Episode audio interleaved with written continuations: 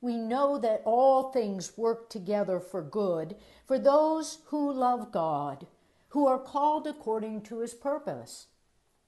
For those whom he foreknew, he also predestined to be conformed to the image of his Son, in order that he might be the firstborn within a large family. And those whom he predestined, he also called. And those whom he called, he also justified. And those whom he justified, he also glorified. What then are we to say about these things?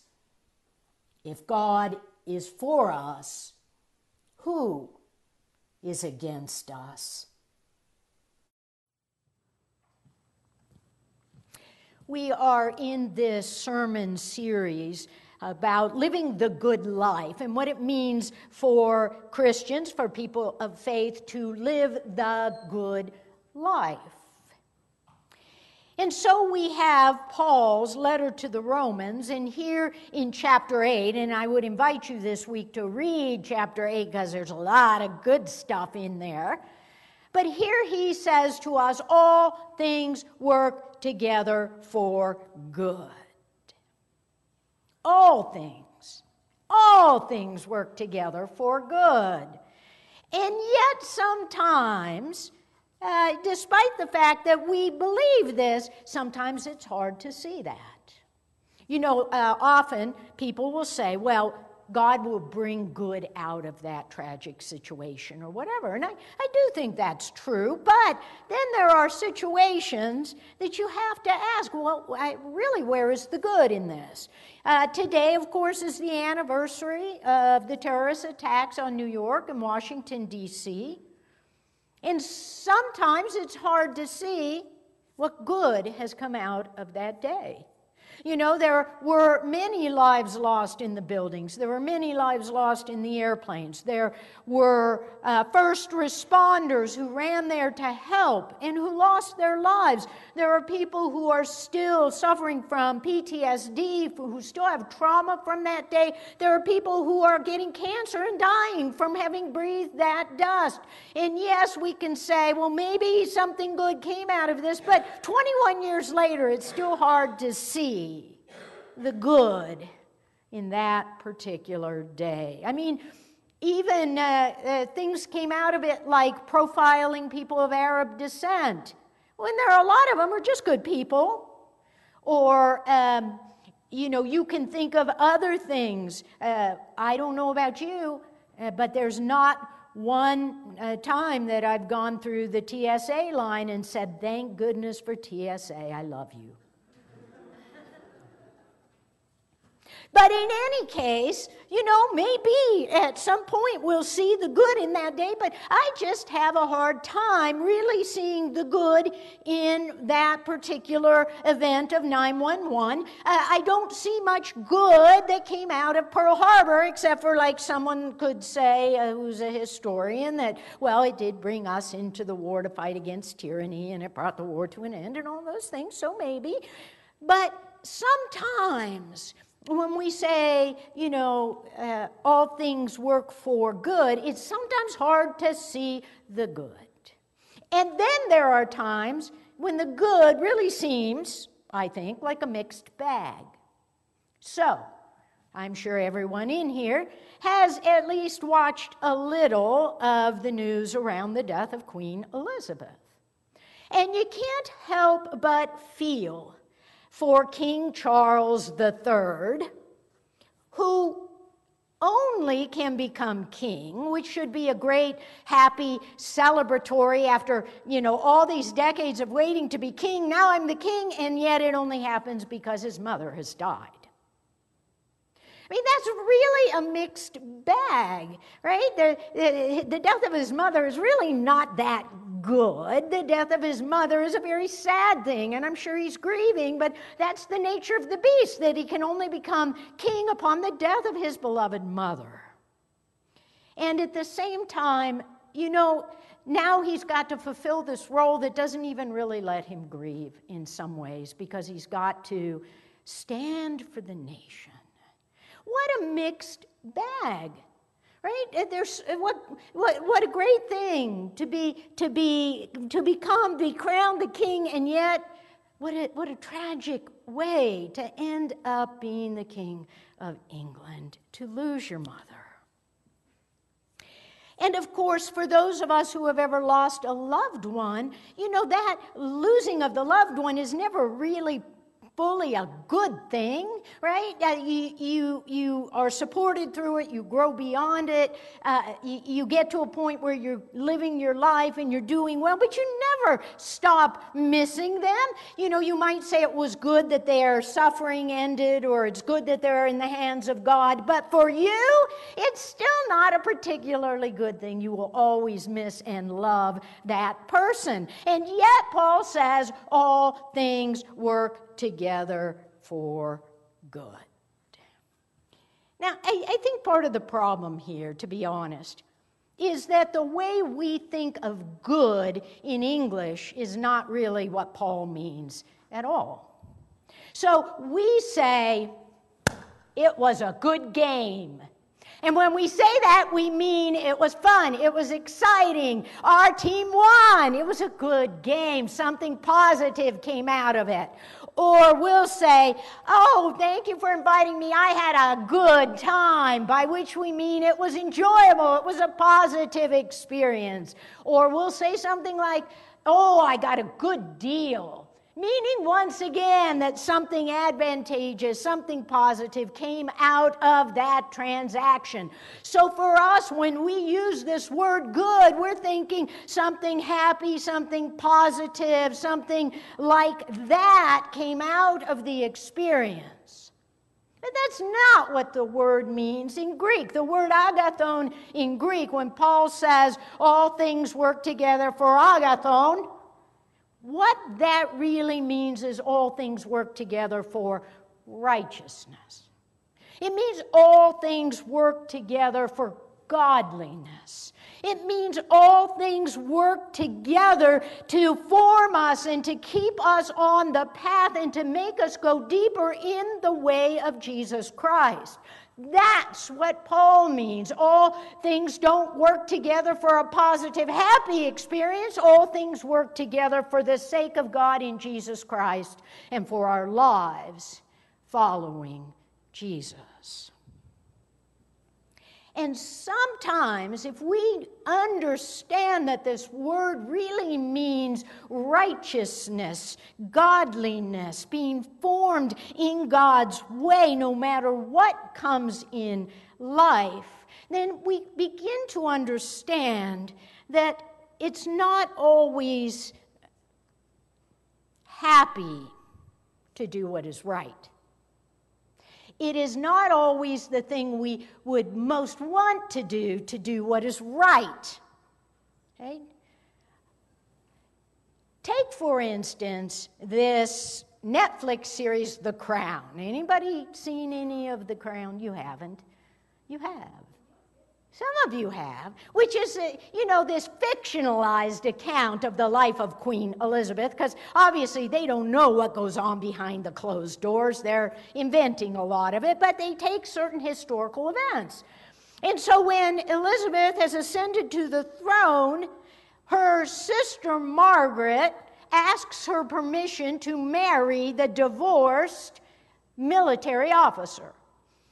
And Elizabeth says, Oh, Margaret, I love you. I want you to be happy. Of course, you have my permission to marry him. Well, then all the counselors to the crown come around and say, You know what, ma'am, this is probably not a good thing for all of these reasons. The right thing to do is to say no and not give your permission for her to marry. And so here's Elizabeth with before her the idea of the crown and the people of England and the greater good versus wanting to do what will make her sister happy. And of course, she chooses duty. She chooses to do what seems to be the right thing and not her sister's happiness. Every parent understands this. Every parent understands this because there's little Jimmy. He's out playing and he breaks the neighbor's window. Throws a ball through it, kicks ball through it, whatever it may be. And he comes running home, and you find him hiding in the closet. And you're like, Little Jimmy, what are you doing in the closet? And doesn't want to say and Finally says, I, ah, my ball went through the neighbor's window. And you, good parents, say, Well, I need you to go over to the Smiths, and I need you to tell them that you're sorry and you'll make it right. Well, mommy, can you go? No, I can't go. You need to go. Well, mommy, will you go with me? No, I can't go with you. Now, you want to care for and, and make your child feel good, but you also know that child has to learn to do the right thing. And sometimes doing the right thing and making them trudge over there with their little tears flowing down their face, which you know is the case, is the right thing to keep that child on the path that leads to life. The same is true for us over and over again in our adult lives. Someone comes to you and says, Hey, I just got this free trip to Jamaica. It's next week, and all you have to do is pay for your food. Why don't you come? And you have a big project at work next week. And you're going to end up saying, well, most of us, I'm sorry.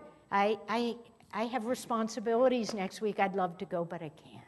You see, doing the right thing isn't always the fun thing. Doing what is good isn't always the thing that's going to make us the happiest. Paul understands this. This is what he's trying to say. Too many people in this world live this kind of individual life. I'm going to do whatever I want. I'm going to do whatever feels good. I'm going to do whatever I think I should do at any given time. And they aren't willing to do what is right and what is good and what is asked of God by asked by God of us.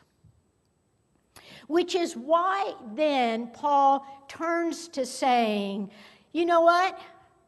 All things work for good for those who love God, who are willing to follow God's way, and then become brothers and sisters with Jesus. You see, we become formed into Christ likeness by following that way of God, by pursuing that which is righteousness, by pursuing that which is godliness, by pursuing that which is good for others and not just for ourselves. I mean, think about this. Brothers and sisters in Christ is saying to us, we are given a family, we are given a community.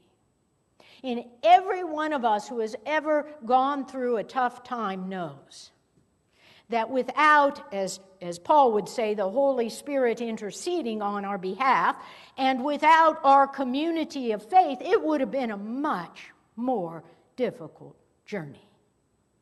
Right? Uh, the church, if it is following Christ, and not doing its own thing, which it can do, but a place like this village where we care for one another, where we support one another, where someone is down and we lift them up, where someone can't stand because of what they're going through and we stand with them. We are like Mary and John at the foot of the cross, knowing what Jesus is going through and yet still standing there to support them knowing that God is still at work, knowing that God is with us, knowing that we can endure when we are in this together, that our relationships, our life together is a place of healing and wholeness. It's hard to go through things alone. That's one of the reasons that Jesus gives us each other to strengthen us, to help us, to support us. You know, uh, some of you know I've been reading brain science uh, the past few weeks. And there's this really fascinating thing about brain science, about the way God has made us. And you know that when uh, an experience or a trauma comes to us, it goes in the lower part of the brain, the part of the brain that they'll call reptilian or, or more like a mammal, because the thinking part of the brain is the highest part and the last part to engage, right? So something comes in and we react to it. Uh, if we have trauma and something reminds us of it, we act in the same way. But the healing ha- happens for that trauma in relationships, which is the next level of the brain. So, uh, you know, like a child who's been abused by their dad, and their dad wore this cologne, stinky cologne. And then the child's in school, and the teacher comes over and bends over to help that kid with, you know, the problem or whatever, and has that same stinky cologne. That child, before that child can even think, is going to react maybe jump up, yell at the teacher, push him, scream, and run away because he can't think about it. That trigger is triggering him.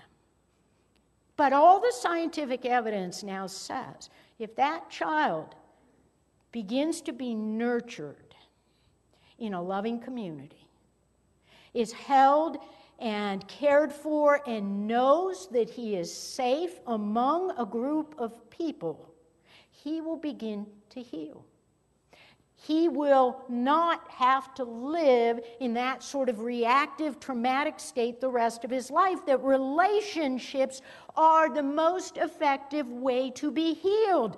And then you think about Jesus Christ asks us to live in relationship to God and one another because it is a place of healing. It's a place where, even in our brains, it's saying to us if you are gathered together with others who are loving towards you, who have compassion towards you, who will care for you and hold you, you can heal no matter what is happening.